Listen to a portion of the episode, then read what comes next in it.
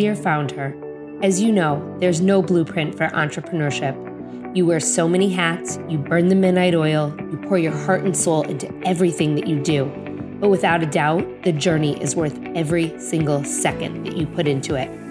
I'm Lindsay Pinchuk, host of the Dear Found Her podcast. I say this because I've lived it for over a decade. I started my first company with $500 in my pocket and a baby in my belly. I grew it and I sold it all. This podcast is my weekly letter to you. We'll talk all things starting, growing, nurturing, and in some cases, even selling a business.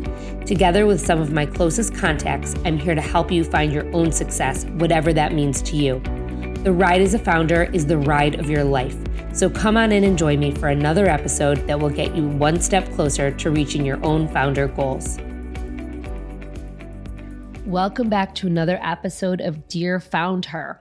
I'm your host, Lindsay Pinchuk. And for those of you who are new around here, I've been building brands for nearly 25 years, and I started my own company back in 2010 with just a $500 investment and a $0 marketing budget.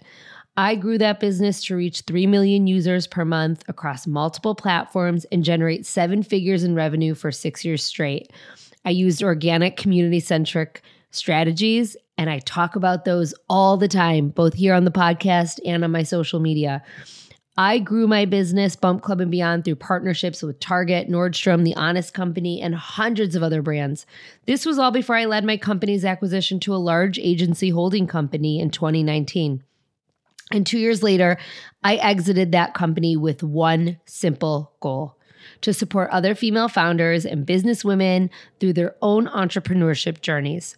Today, I'm a consultant and an educator doing just that, sharing my experiences and strategies and that of others and some of the most successful female founders of our time to help others ignite their brands for ultimate success.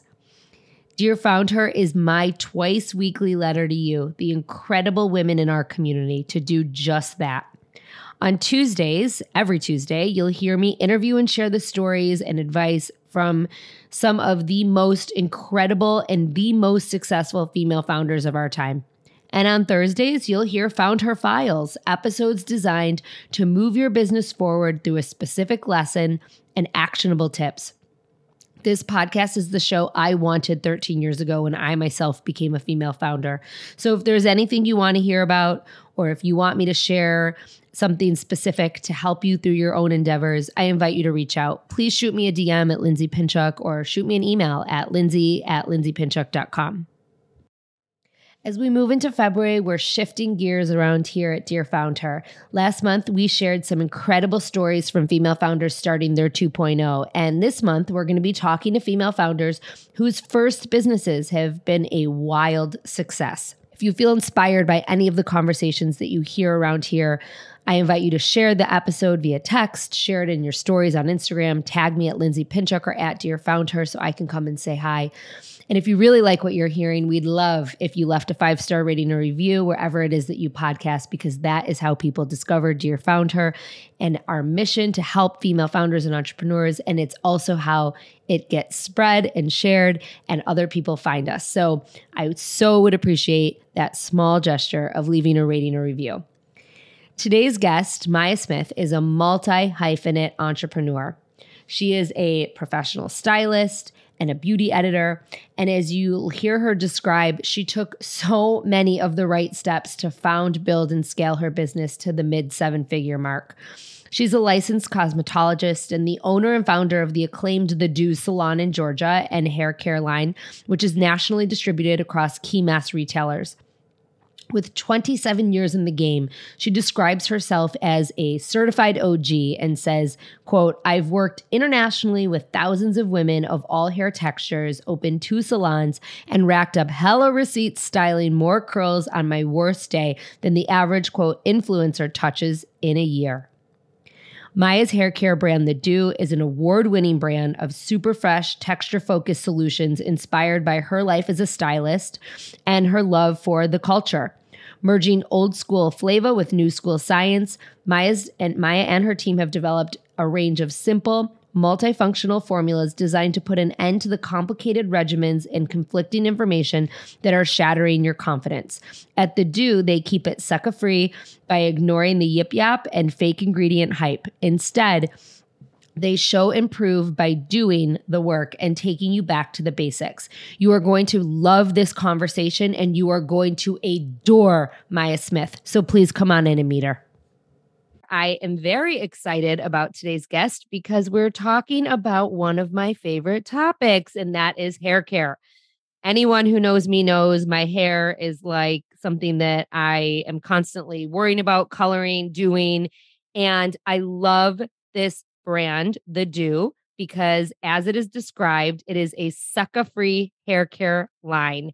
And we all know we are all suckers for anything that's marketed to us. And that is not this hair care line. It is formulated for results and performance. And Maya Smith is here today to tell us all about the Doux. So, welcome. Thank you. Thank you for having me. Of course. So, tell us what is the Doux? How did you start it? Why did you start it? Um, well, I've been a hairstylist since basically since I was a kid. I got my license when I was still in high school. So I've been doing it for quite a while. Um, and I actually started in um, a military community, and I was like one of the few kids of color that was even in the cosmetology school in high school, period. So um, I really started my journey um, kind of kind of having to learn about textured hair by myself um, and being pretty well versed in anyone's hair because I lived in a pretty um, diverse um, community. So um, what happened for me was um, working um, extensively with textured hair and kind of having to translate those rules to people who didn't do textured hair. Um, I was in um, still in a military community. I actually married someone that was in the Air Force. So um, we lived in Germany. In 2008, I moved to Germany and um, I just wanted to grow wherever I'm planted. I think that's the the mentality that you adopt. Um, and and so I started a natural hair salon um, because there weren't really any options for my clients who were in the military that wanted to transition from relaxed hair to natural hair, and they had a lot of time constraints because they were up early in the morning and needed to get you know from from exercising to the office really early in the morning. Um, and then military dress requirements um, weren't really working um, for people who had who wanted to wear their natural curls because there are a lot of um, dress and appearance guidelines that they that had to be followed. So I just started to work with the people that were in my community, really helping them transition from chemically treated hair to wearing their natural hair and figuring out a way that they could do both um, and at the time, there were only products that either were strictly for natural hair, which were too heavy, or they were, um, you know, there was another class of products that were better for blowouts and straight styles, but they didn't have the moisture that was necessary to maintain curly hair. So I started to just reach out um, online um, and try to find people who were good at formulating products for multicultural, but that would also take me seriously as um, as a hairstylist from behind the chair and listen to my feedback and give me something that didn't exist. Um, a, a, just a product line that every it was important to me that every single product could be used whether you wanted to wear your natural curls or you wanted to wear your hair straight because i was really just responding to the needs of my clients um, and so it did it took a while because the process of formulating products is is really a trip when you're not a chemist, right? I know what I want. Um, I can give you a list of criteria, things that are important to me and to my focus group, but um, you have to do the science. And so there's always this disconnect between the science community and you know the artist hair care community. How do I get things that perform well, um, but that also are scientifically sound, sustainable that work well for all textures. So it did. It took us a little while to get it together, but I used the clients that I had um, in my as my focus group, and eventually we did come up with the Doux um, and we actually launched it in my salon overseas. Um, and I mean, it was it was a trip because I wasn't really coming into um, the industry trying to um, be a brand. I really was just serving a need that existed at the time. So for really about five years, the Doux was just for myself and my clients. I had no intention of going into mass retail. I had been approached um, to to you know to put products in you know drugstore or in, in professional or retail, but I didn't really know what that would mean for my business. And I really loved doing hair. I didn't have I didn't want to be in sales. I really just wanted to serve people. So um, after a while, it kind of you know it it took on its own um, life, if if I can say that. It it, it started to just develop, um, and I started to get more as as inter, the internet or Instagram started to blow up, people from all over the world were seeing us, and they were coming to the salon just you know from across the country. Um, and I started to get a lot more interest in just the way that we were approaching textured hair care. And that's when we decided, okay, maybe this is something that we can't hold on to on our own. Um, let's let's try to see what this means in a retail space. I want to point this out to everyone who is listening. Maya is like the model female founder.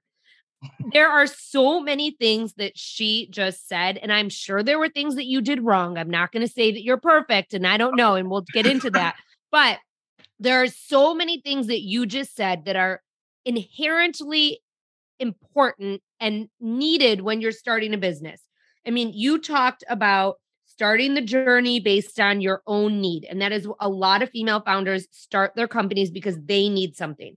You talked about that you reached out to formulators, you used the internet, you asked people because you didn't know how to formulate. So instead of trying to figure it out, you went to the source.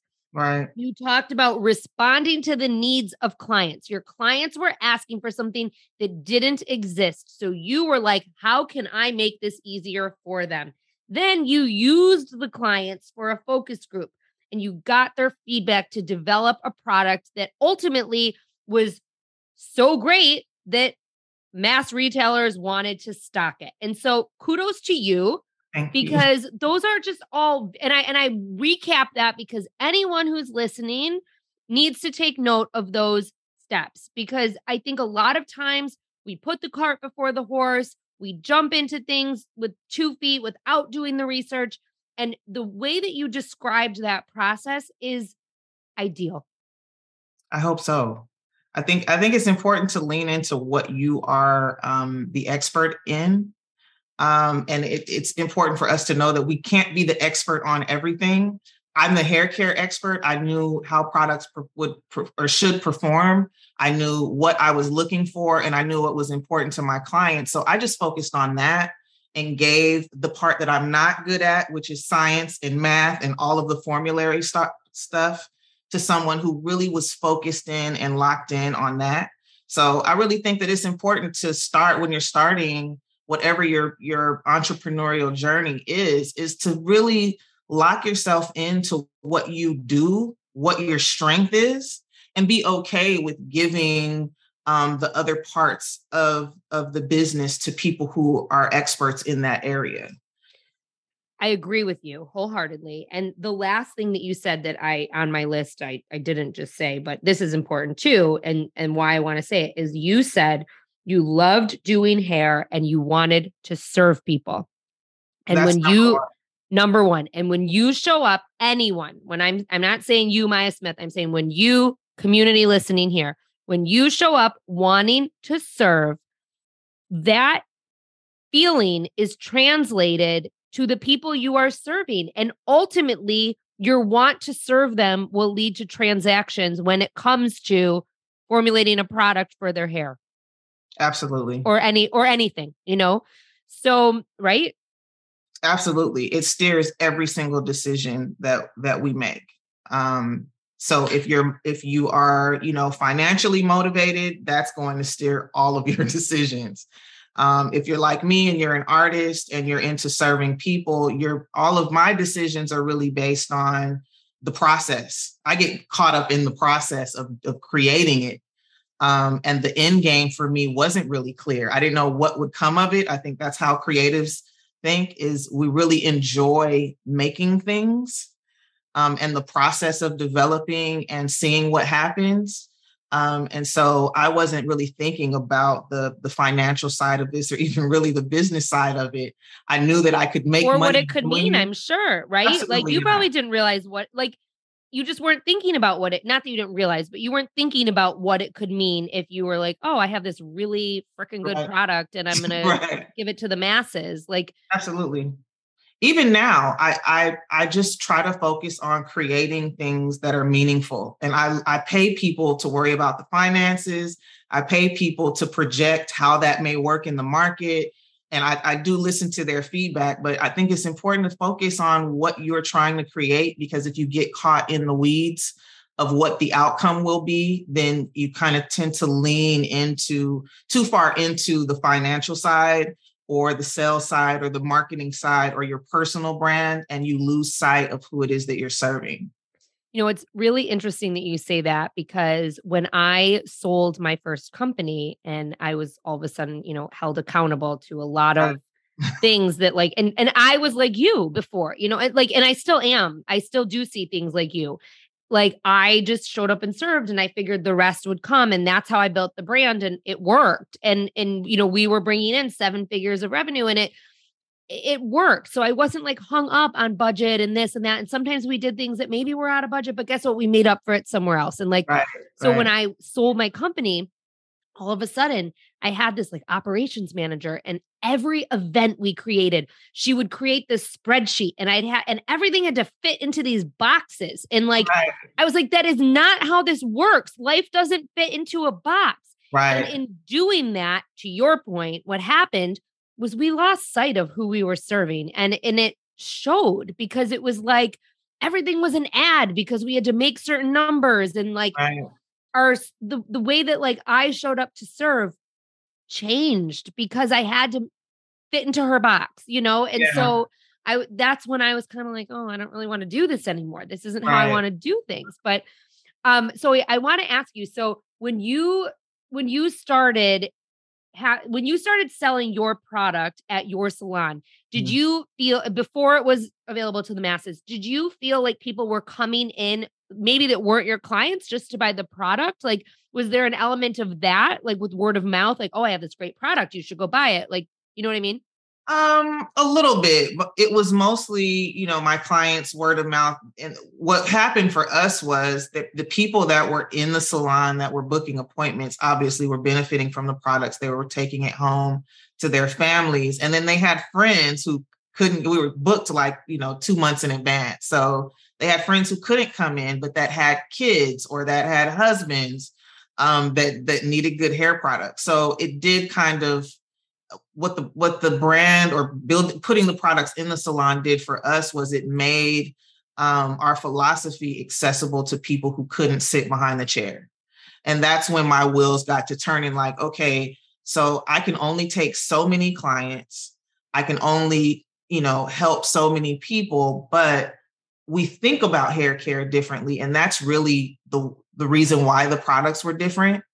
So let's see, let's this experiment of let's see if we can still help people get the results that they're looking for outside of the salon environment. Did you sell them direct to consumer on your own before you went into the masses? I did, and it was a different world. Every, you know, Instagram and Facebook was not ad based. Oh so we sold in the in the salon and it was great. and the first week we launched our product, the first one was um, Bonita Afro Bomb, and it was like I think we sold like maybe twenty. It, it was crazy. It was it was like. But like, were people calling you or trying to buy them online? Like, did you have that element yeah. of okay of e-commerce? Once That's we what I launched. It was okay, but the first like the first week, like nothing happened. We had a real naive idea of you know, when you build a website and you tell people that it's there, they you still have to do a lot. If, if they've never sat behind your chair, you know, if you've never they've never been in your chair, you don't know, they don't necessarily understand the value. So um yeah, it was an experience. Like the first week was crazy. And then once people knew that we were serious, that we had um, you know, that we did have inventory and that real people were using this and it wasn't just something cute on on the web, um, then it took off. But at first, I, I almost quit. I mean, the, my salon was fine. People that knew me yeah. was fine, but it's it's really difficult to translate your passion for whatever it is that you're doing, no matter what you're doing, um, on a package. You have to be present. You have to be engaged. You have to speak to and um, and fellowship with the people who you want to serve. Um, and I didn't understand that the first week we launched. So, when did you start selling at mass retail, and and how did that play out? Um, it was about five years after we launched the Doux. Um, I said no, no, no. Um, we had been approached by a lot of distributors and some brokers, and I just didn't. I, didn't like the way that I felt with number one, the fact that it was it, you really are in sales when you go into cons- consumer packaged goods. Mm-hmm. It's not the same thing as hair care. People, yep. you know, the numbers are all that really matter.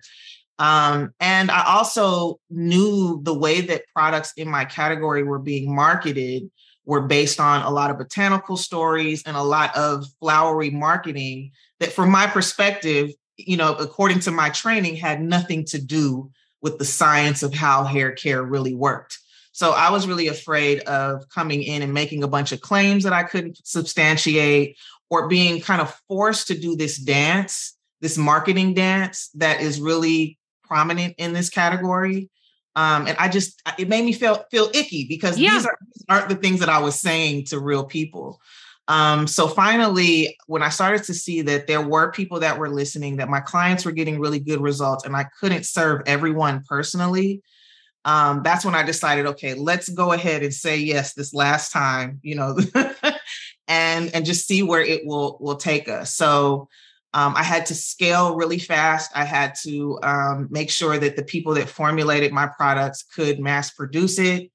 Um, and and we launched like within a year of the yes, things started to move really really fast. Um, we launched like Christmas Day um, in Target. I was going to um, say, who did you say yes yeah. to first? Yeah, so we yeah we launched in Target first, and by then we had you know a good hundred thousand followers. Um, people were really engaged, but we all we all know now that following doesn't necessarily translate into yeah. sales. So we had to make sure that people knew that we were alive, knew that we were coming to market. And because I had waited so long, there were other brands that were filling that space, even though we were one of the first brands um, to get the kind of press that we were getting about textured hair. Um, and we were one of the first brands that were asked to come into mass retail. I stood back for so long. Now, when I came to market, you know, we weren't in there, it was just with one or two other brands. There were, you know, a couple dozen brands there. So, where else are you sold now besides Target? So, we're in Target, um, Walmart, Sally Beauty. Um, we've expanded into drug, which I'm thrilled about. Um, CVS, Walgreens, but we're in um, a lot of of Sally's and and Targets and Walmarts. Um, yeah, but we started with Target, and then the following year we picked up Walmart, and then it was just exponential. I mean, uh, well, if you have those two retailers, it's like everyone wants to have you. You know what I, I mean? Those are right. like huge retail. Those are huge retailers, and you, what it does, I mean, you know, what it does is it creates an effect of like someone buys it at Target and then maybe they find themselves at a Sally or at somewhere else and right. it's not on the shelf and then they ask for it and then they're potentially missing the sale. So, right. And and with each retailer, it's different. You're speaking to a different consumer. Yeah. Um, the reason why someone's in, buying, you know, in Walmart looking for products is going to be different than why they're in Target looking for hair care um, a Sally Beauty customer is focused on, she's focused on something else. While they may all be the same person, you know, we go to different retailers with something different in mind. Um, so I had to figure out how to still, I can't stand in every aisle and sell right. the to you, right?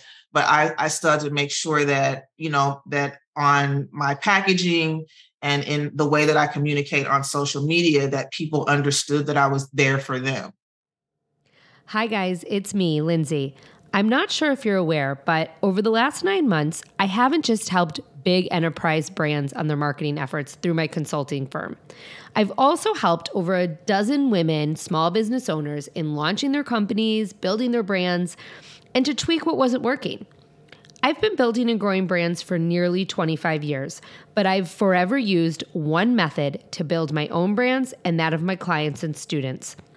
My signature suite method utilizes social media, your website, emails, events, partnerships, and publicity to generate and execute cost effective, community centric marketing strategies. If you're looking for that added layer of guidance, please reach out. There's a link in my show notes. Book a call with me and let's see how I can help you. I can't wait to meet you and learn about your business. Now back to the show. So, before you were in mass retail, do you remember what your sales were of your product line? Um, I would probably say, I mean, they, I was a maybe six figure, six figure air.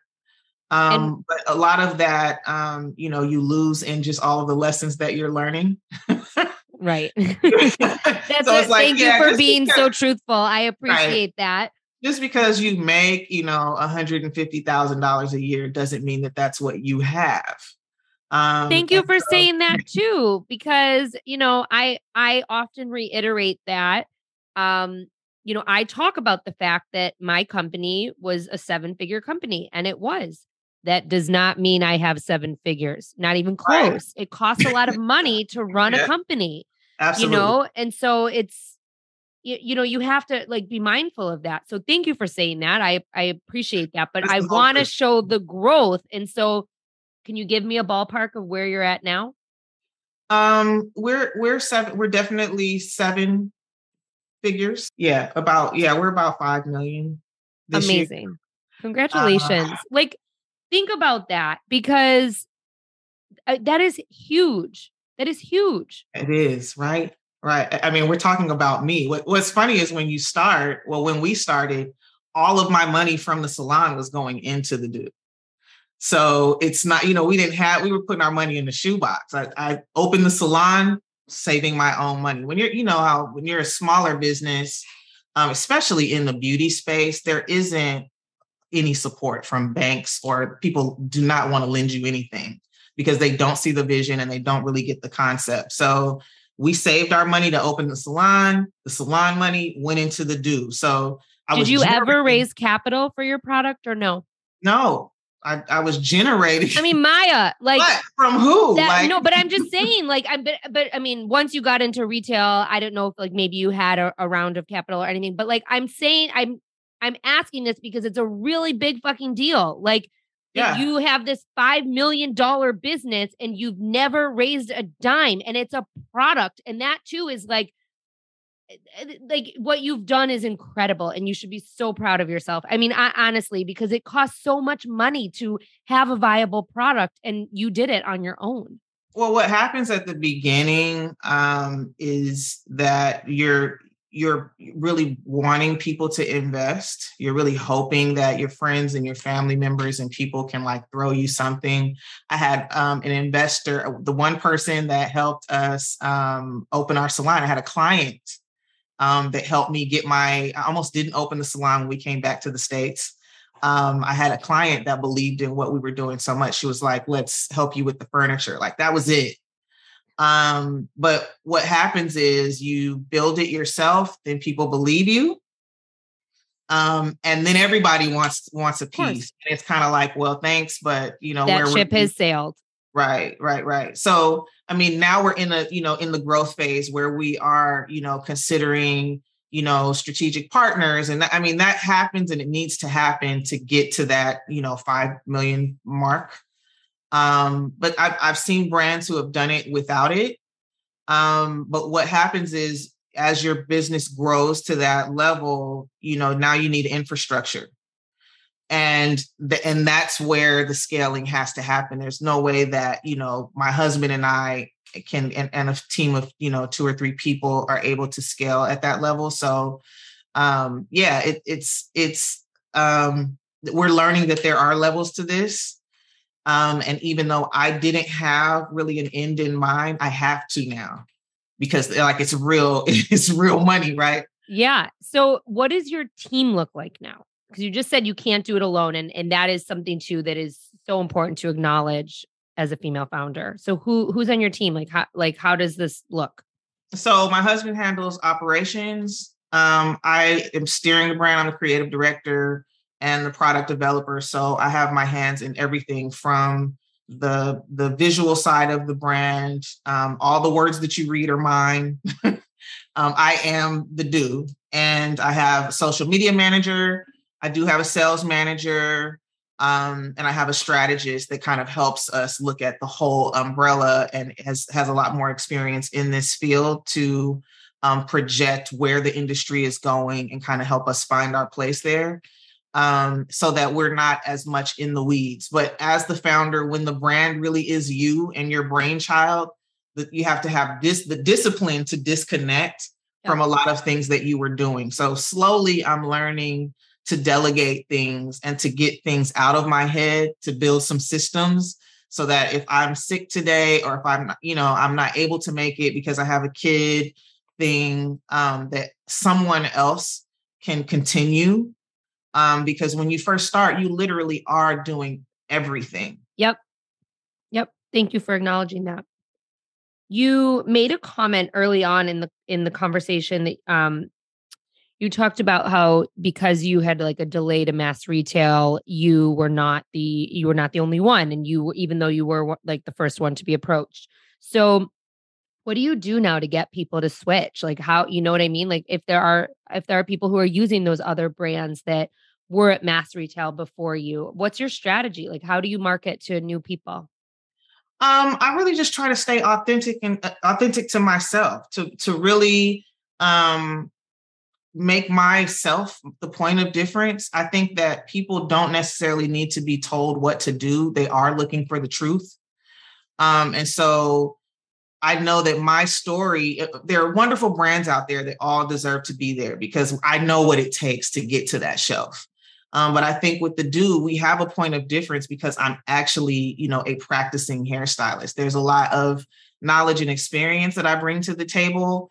Um, and fortunately, the consumer is still, you know, sitting down in salon seats. So the way that we speak to people has a lot to do with the place that we're coming from. It's kind of like jingle bells. Like it's a song we all know. We all sing it around Christmas time, but you want to hear Elvis sing it, you want to hear Marilyn Monroe sing it, you want to hear Usher sing it. You know, there's there's a rap jingle bells. It's the same song, right?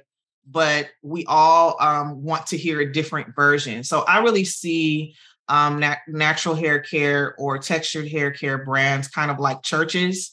You will connect with the the brand that speaks your language that resonates the most with you. The advantage i feel that we have at the Doux is that we really are talking about facts our consumer has tried everything. They've done everything on youtube. They've bought all the things and they really are just trying to figure out what is actually going to produce results.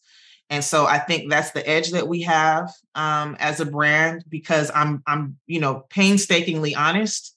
Um, i've had my team tell me like you're doing way too much myth busting you just need to sell it and make sure they get it and and promote promote promote. But to me if you don't get why you're doing something you know eventually you'll be disenchanted because you think the problem is you so I like to educate a lot. I like to um, talk to them a lot and make sure that my consumer knows that I know their pain, I know their pain points, and I know the conversations that they're having about their hair because I'm overhearing them in the salon. And I agree wholeheartedly with you. You said you listened to Dear Found Her, so you probably know that I would say that.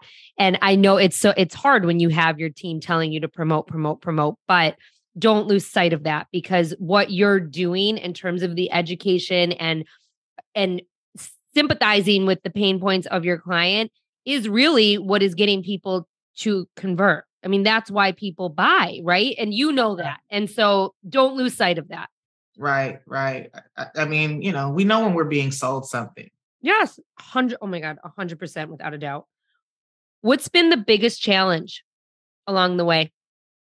it is for for me personally it is kind of disconnecting from the business side of it um i i'm an artist that happens to do hair So the creative part of me, um, the innovative side of me is not always in agreement with what works on paper.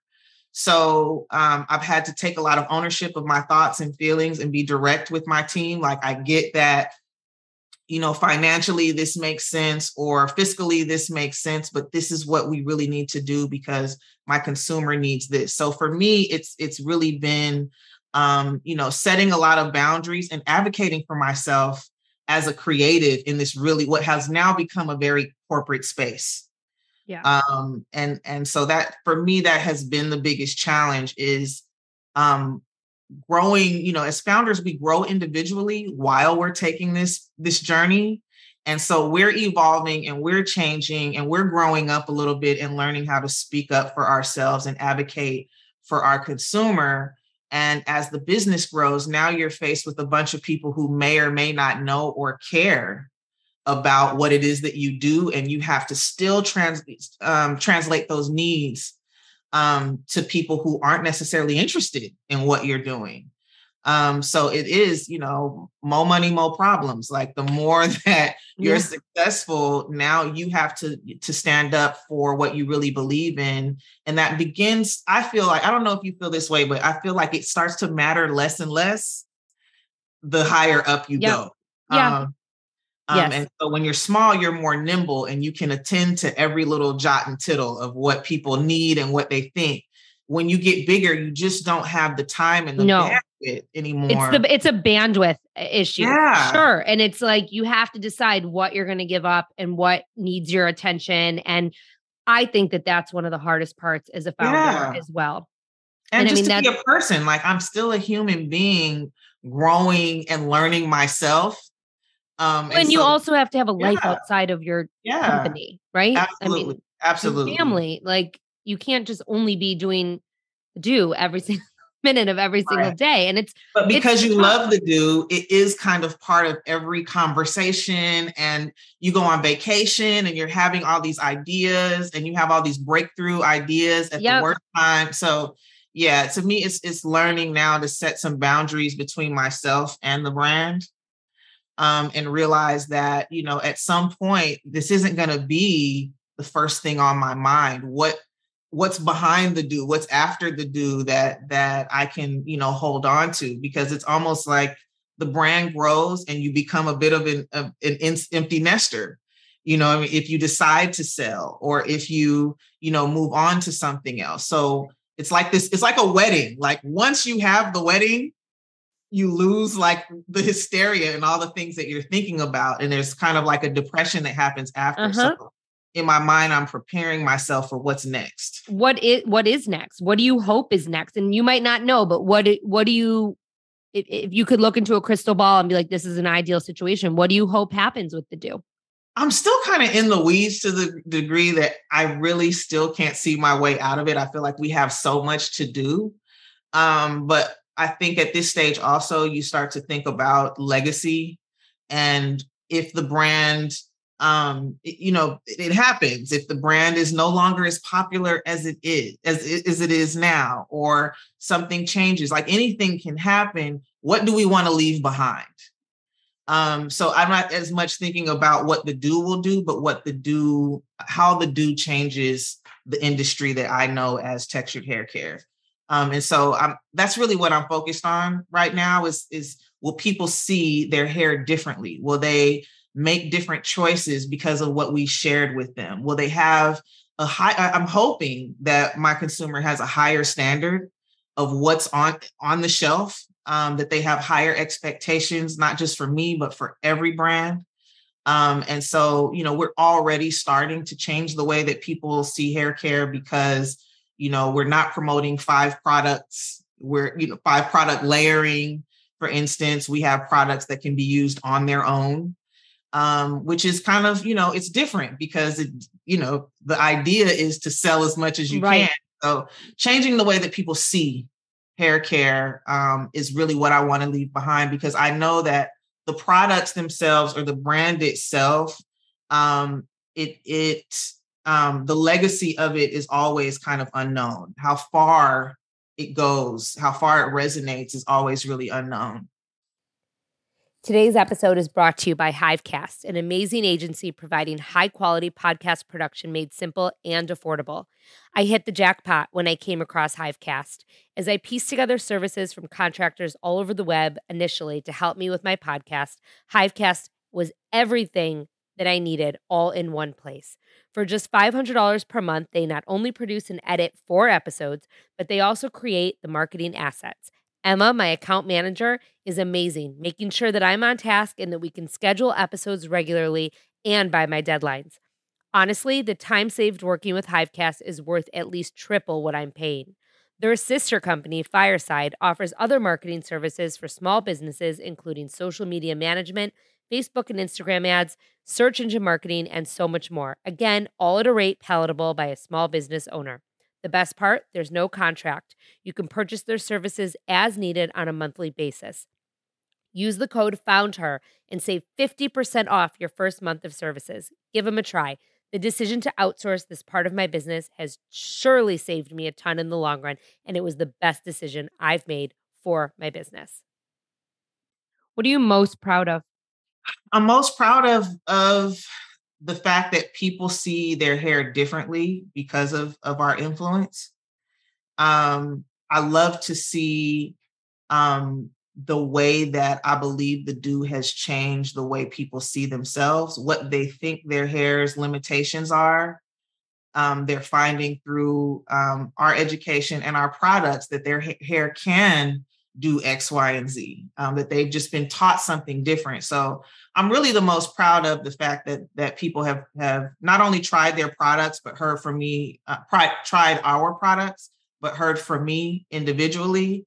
Um, and they they they have a different idea of what of what their beauty means.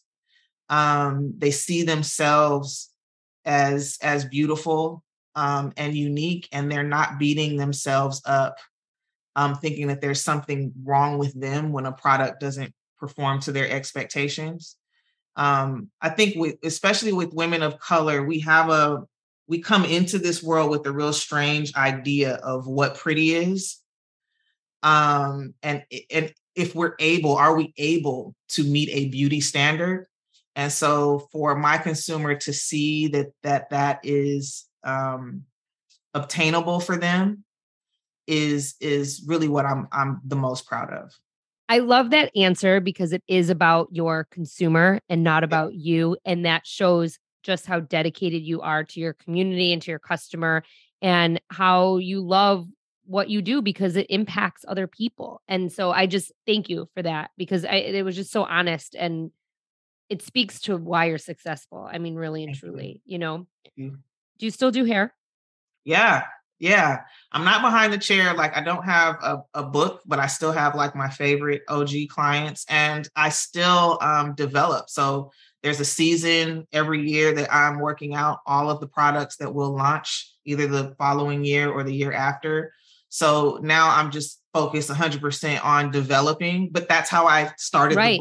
So everything that I'm making, I'm using on that same group of, of clients. So um the capacity the way that i do hair is different but i'll be that old lady in the in the beauty shop you know in the back doing hair forever i love my industry so much um i would be heartbroken if i had to leave it um that was the agreement um, when I went into retail is that I could still be who I was as an artist and as a hairstylist, no matter what this brand did, and I'm I'm I intend to hold true to that.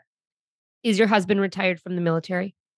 He's um yes, he got he's been in he was in 13 years. Um, but yes, yes. Please, please thank him for serving.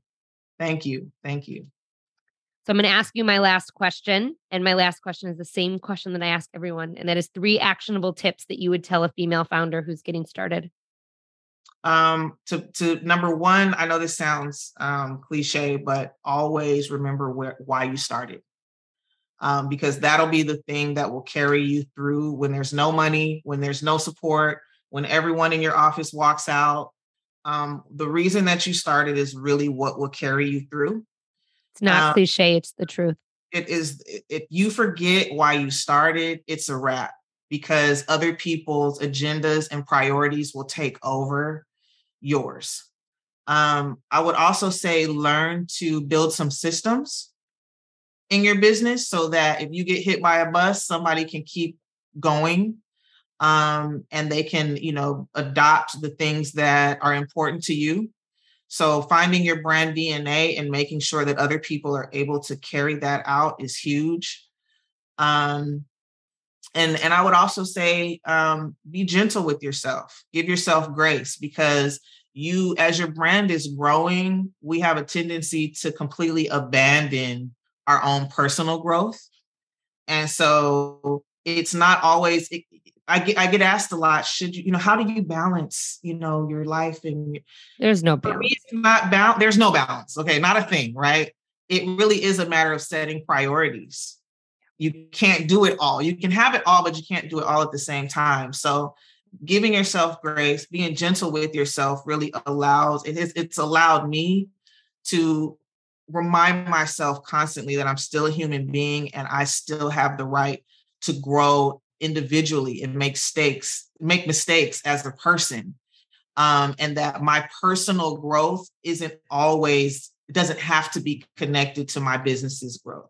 Because I, I experienced a season in the last year where my business like took off and I still felt like I was 18. Like, you know, I'm I'm 43 this year. Me too there's a part of you though as a as a founder if you're not if you don't know the corporate side of things you really feel like a kid right? Yes. So there's you, you're but you're watching your business grow up you know and and i've i've had to remind myself daily that just because my business is growing doesn't mean that i have to um personally accelerate at the same rate. I can still be me and appreciate how big the Doux is getting um, and, and, and not feel like we have to be doing this at the same time. Maya Smith, founder of The Doux, thank you so much for this thank incredible you. conversation. I I am so proud of you. I know we just met today, but you have really built something amazing. And I hope you take a second to like pause and say, you know what? I really did build something fucking amazing because you did. And you are, and you still are. So thank you for taking time out of your day to be here. I so appreciate it. Thank you. Thank you for having me. Maya is so amazing and so inspirational. She is someone to watch, someone to follow, and someone to emulate. And you know what time it is. Take out that pen and paper because I'm going to share my five top takeaways from today's conversation with Maya. But first, you want to make sure that you subscribe to my email newsletter because I send even more takeaways as well as a lesson each and every week to move your business forward straight to your inbox. The link is in the show notes. So for now, here are my top five takeaways from today's episode. Number one, Maya took all the right steps that you need to develop a product. She started the journey based on her own need. She reached out, researched, and used the internet to find resources and sources to make her product.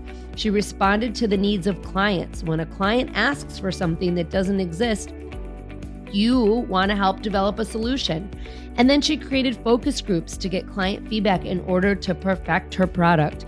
These four steps alone should be the foundation of any product based business before you get started. Number two, lean into what you're the expert in. It's important that you know you cannot be the expert in everything. Number three, when you can only hope, help so many people, you need to try to envision how you can scale and you need to help make it happen. Number four, stay authentic to yourself. Make yourself the point of difference. People don't need to be told what to do, they're looking for the truth. And number five, if you don't get why you're doing something, eventually you'll be disenchanted because you'll think the problem is you. Thank you so much for being here today. Maya Smith, thank you so much for sharing your knowledge and wisdom with the Dear Found Her community. Make sure that you're following us on Instagram for more. And we hope to see you next week and every Tuesday and Thursday for another episode of Dear Found Her.